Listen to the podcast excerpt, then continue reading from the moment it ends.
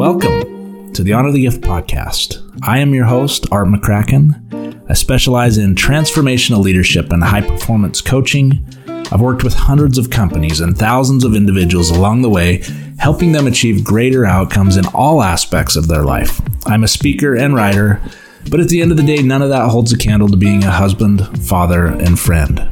I believe the greatest gift in our mortal existence is the gift of choice how we honor that gift will shape the eternities. I also believe that career is a way of being and not just a way of life. And when you figure that out, by learning to let go of the charades and leaning into growth, life just seems to unlock itself. I know this because I've lived it. Quite simply, my calling is people experience living true. Thank you for being here. Thank you for making the commitment to lean into growth. I honor your journey. Now, let's do this. Hello, friends, and welcome to another weekly episode. In this week's episode, it's time to catch up, and it's been a while. So, the topic of today's podcast is your greatest work. And I've got a lot of things ruminating inside my head and some things that I'll share, as well as use this as a check in. What's interesting is most people by now, this podcast will be landing in April, and there's been some intention behind postponing this episode to allow people to reflect on the challenges that they face after they set their intentions high. What I mean by that is usually the first part of the year. As everybody knows, we set new intentions, we have the spirit of renewal, and we make resolutions those resolutions either find root in new habit or they don't. And so using quarter two of the year to check in to ask ourselves, how intentional have we been? And I ask myself that. And as I'm looking back and reflecting upon the things that I had intention around, did that intention move from a thought and inclination to a level of raised necessity in my life. I had a pleasant reminder today from my sweetheart in regards to some habits and desires that I have to become more healthy and more energized. And I'm so grateful for her love and respect for the goals that I have and the gentle reminders that she places in my life to continue to encourage me to do my best and to bring my my level of necessity up as opposed to just staying in intentionality. So this is an opportunity to see yourself, to look in the mirror, to identify what do I really want to take aim at. You see, we wrestle with things in our life, uh, call them dragons, if you will. We wrestle with vagueness. I see vagueness all around me. I see vagueness in the, the clients uh, that I serve and that I coach what comes from vagueness, if you really look in your, look deep in your life in the places that you place intention, but you're very vague about the actions that must be taken, and you're vague about the actual movement upon those intentions. And typically, what will happen when we're living in vagueness is we create confusion, we create lack of clarity, we create contention, we create this level of frustration and just this this funk that we tend to live in. And it's because we're being vague about the things we know we need to do or vague about the things that are meaningful in our life. We might be vague about responsibilities. And so what's the other side of vagueness? The other side of vagueness is deep clarity. What flows from clarity is high responsibility focus, lack of confusion, lack of internal contention, lack of dissonance. From clarity flows great action. I love the great message from Theodore Roosevelt's citizenship in the community and his reference to being in the arena. In our lives, you can call that the grand arena. In the specific domains within our life, whether it be family, whether it be career, whether it be friends, it could be relative to our health, to our hobbies. But we have these domains in our life, and are we really in the arena? What do I mean by in the arena? I mean, are we doing the things? Are we actually engaged fully, present to what must be done, with high levels of raised necessity translating into action? It's easy to sit back and, and look and want, express desires to change and to become better. But until we actually get in the arena, change won't happen. And you've heard me talk about providence in the past and the reward of providence. And it seems as though anytime we put something into action, there tends to be a reward for those efforts. It may not be a tangent or expected reward or entitled reward, but there is always some form of met providence when we place into our lives action and forward movement. Werner Erhard spoke on power. He said, Your power is a function of velocity. That is to say, your power is a function of the rate at which you translate intention into reality. You see, most of us disempower ourselves by finding a way to slow, impede, or make more complex than necessary the process of translating intention into reality. I think what he meant by that is that we overthink. We try to take the perfect approach that curbs or keeps us clear of any potential downfall or any potential hiccup in our path. That this fear of failure, this fear of being uncomfortable keeps us uncomfortable. Uh, this message from Byron Katie. Since the beginning of time, people have been trying to change the world so that they can be happy. This hasn't ever worked because it approaches the problem backward. There is a way to change the projector, our mind, rather than the projected. It's like when there's a piece of lint on a projector's lens. We think there's a flaw on the screen, and we try to change this person and that person, whomever the flaw appears on next, but it's futile to try to change the projected images. Once we realize where the limit, once we realize where the lint is, we can clear the lens itself. This is the end of suffering and the beginning of a little joy in paradise. Go on to share something from Robin Sharma. He said, A bad day for the ego is a great day for the soul. Another thought from Scott O'Neill. Do something for your mind, something for your body, and something for your soul every day. Get some sleep, practice gratitude each day, and be where your feet are. So with that, and with those challenges to, to not just be where your feet are, but to actually take action in our lives. Hello, friends. Thank you for tuning in. Hope you're enjoying this week's episode. If growth, personal growth and development is your thing, and you're here learning and leaning into growth, glad you're here, glad you're part of the community. If you want more of this, make sure and hit subscribe in this podcast platform or any of your favorite podcast platforms.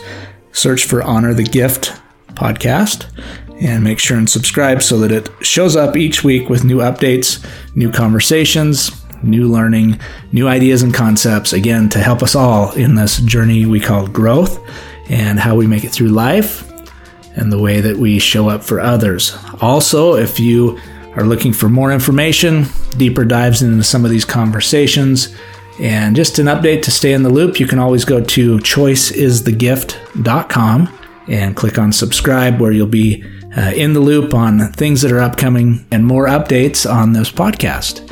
Again, thank you for being here. Now let's get back to the episode. I'm going to start to reference a topic that will come up in further episodes and we'll dive deeper into it, but it's this concept of the second mountain. And it comes from a great author by the name of David Brooks. He said in the opening to his work called The Second Mountain. People in the valley have been broken open. They've been reminded that they are not just the parts of themselves that they put on display. There's another layer to them they have been neglecting. A substrate where the dark wounds and the most powerful yearnings live. He also said of our journey on the first mountain, we all must perform certain life tasks, establish an identity, separate from our parents, cultivate our talents, build a secure ego, and try to make a mark in the world. People climbing that first mountain, they spend a lot of time thinking about reputation management. They're always keeping score. The goals on that first mountain are the normal goals that our culture endorses to be a success, to be well thought of, to get invited into the right social circles, and to experience personal happiness. It's all the normal stuff nice home, nice family, nice vacations, good food, good friends, and so on. But you see, when it comes to commitments, drive, and purpose, you don't climb the second mountain the same way you climb the first mountain. In fact, you conquer your first mountain. You identify the summit and you claw your way toward it. You're conquered by your second mountain. You surrender to some summons and you do everything necessary to answer the call and address the problem or injustice that is in front of you. On the first mountain, you tend to be ambitious, strategic, and independent. But on that second mountain, you tend to be more relational, intimate, and relentless. And I want to draw specific attention to what he said there about the fact that you're conquered by your second mountain. If we're conquered by our second mountain, what that must entail is a release of ego a decimation of ego, a place that identifies opportunity for us that will push us beyond our own interest.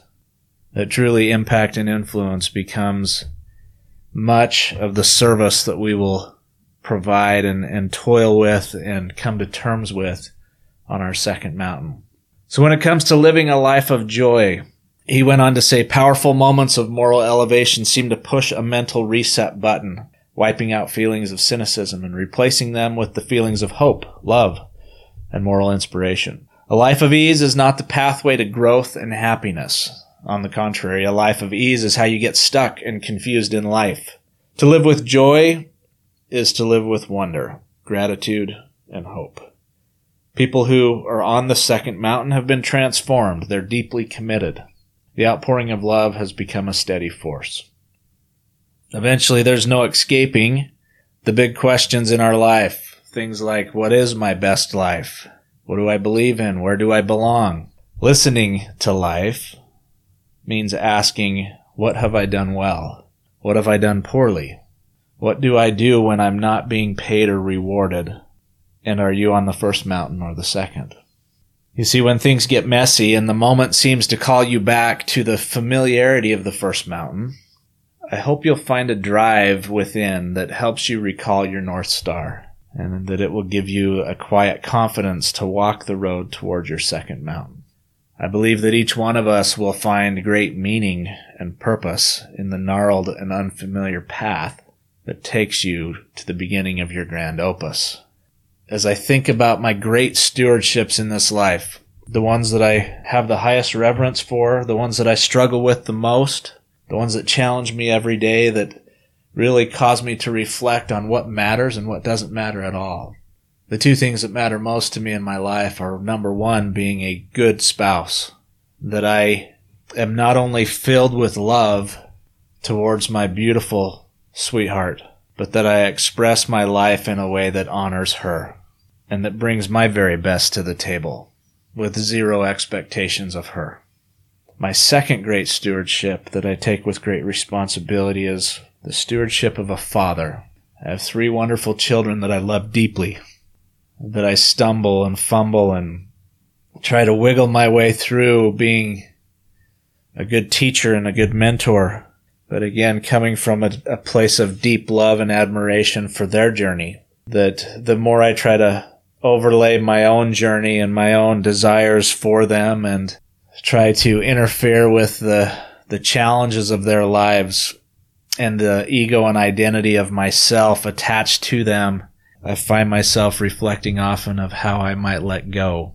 With letting go, there's a great challenge to my own heart and my own mind of what they might face as they climb their own mountains in their life. It requires a great patience and a longer term view of the future and what's possible not just for me and my little family, but for generations and posterity and for the world around us. So for those two stewardships, I'm deeply grateful, but I must remain grateful each day for all of the things that challenge my life. Because in those challenges, as we know from the arena, that's the only place where we have relevance and competency is by getting our hands dirty and by stumbling and crumbling. So with that, again, the challenge is use this time to reflect, to think about what your greatest work might be. There's a level of significance in our lives that's available for each one of us, and it will typically come on the other side of the question, who can I best serve today? So again, I'll challenge you to see the world around you, to truly look, pay attention, to set the distractions aside, and to see not only the world around you, but to see those in it, to feel the world around you, to be present enough that you can feel the world move in and around and through you while also feeling those in your life. The last thing I would challenge you with is to hear, to truly listen, to listen without the intention to be right, the intention to prove wrong, the intention to hear something specific, but listen from a place of inquisition. And after that, the greatest opportunity for each of us, the greatest challenge is to truly live in this life to absorb it, to take in all of the opportunities and scary things in front of us.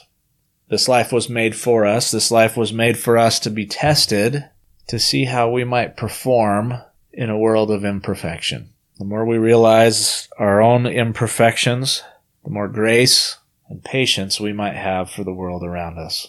As we own what's in front of us and we own what's on our own paper, our greatest opportunity in life is to become our best self.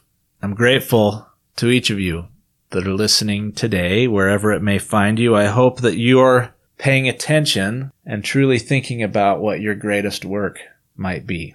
If you like this episode, leave a comment. I'd love to hear from you. Rate the show if it was meaningful as well. Share it on social media.